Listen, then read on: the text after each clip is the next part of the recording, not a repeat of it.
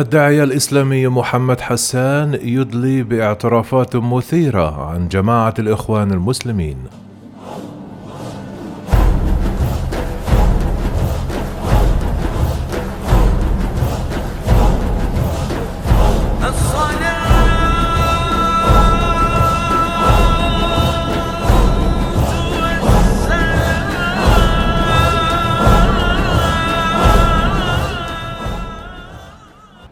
استمعت محكمة جنايات أمن الدولة طوارئ في مصر إلى شهادة الشيخ محمد إبراهيم حسان في القضية المعروفة إعلاميا بخلية داعش إمبابة والتي قدم خلالها اعترافات مثيرة.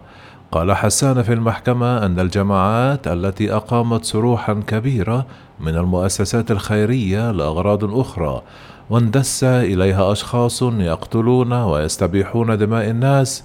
يجب أن تكون هذه المراكز والمجمعات الدينية تحت بصر الجهات المختصة للدولة.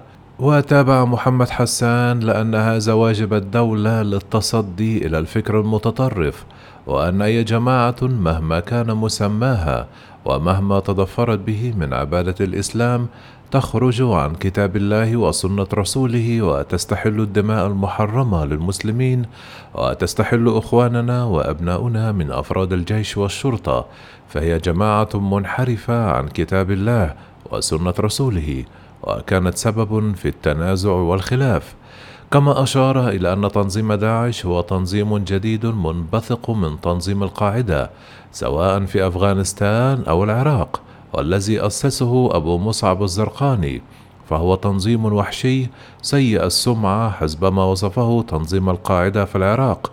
وأصول هذا التنظيم هي امتداد علمي وعملي لفكر الخوارج الذين كفروا سيدنا علي بن أبي طالب واستحلوا دمه وقتلوه فهم يستحلون دم من يخالفهم ومعالجة هذه الأفكار تحتاج إلى جهود عالمية وليس الأزهر فحسب.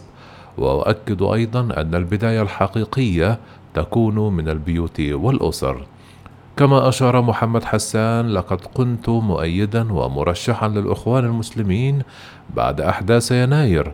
ظنا مني أنهم من أكفأ الموجودين على الساحة السياسية.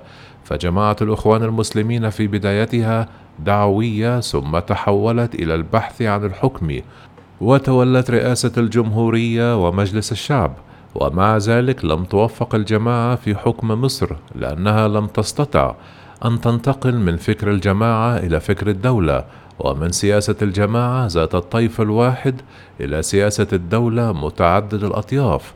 الجماعات الإسلامية وجميع الجماعات كل منها لها خط مختلف عن الأخرى وقد تختلف وتتفق في بعض الجزئيات وأنا أحكم بالخطأ والصواب على كل قول أو فعل خالف القرآن والسنة وهذا خروج عن الصواب. وواجهت المحكمة محمد حسان بفيديو له يقول أن الجهاد واجب ونفي أن تكون أفكاره وخطبه سببا في تطرف الشباب.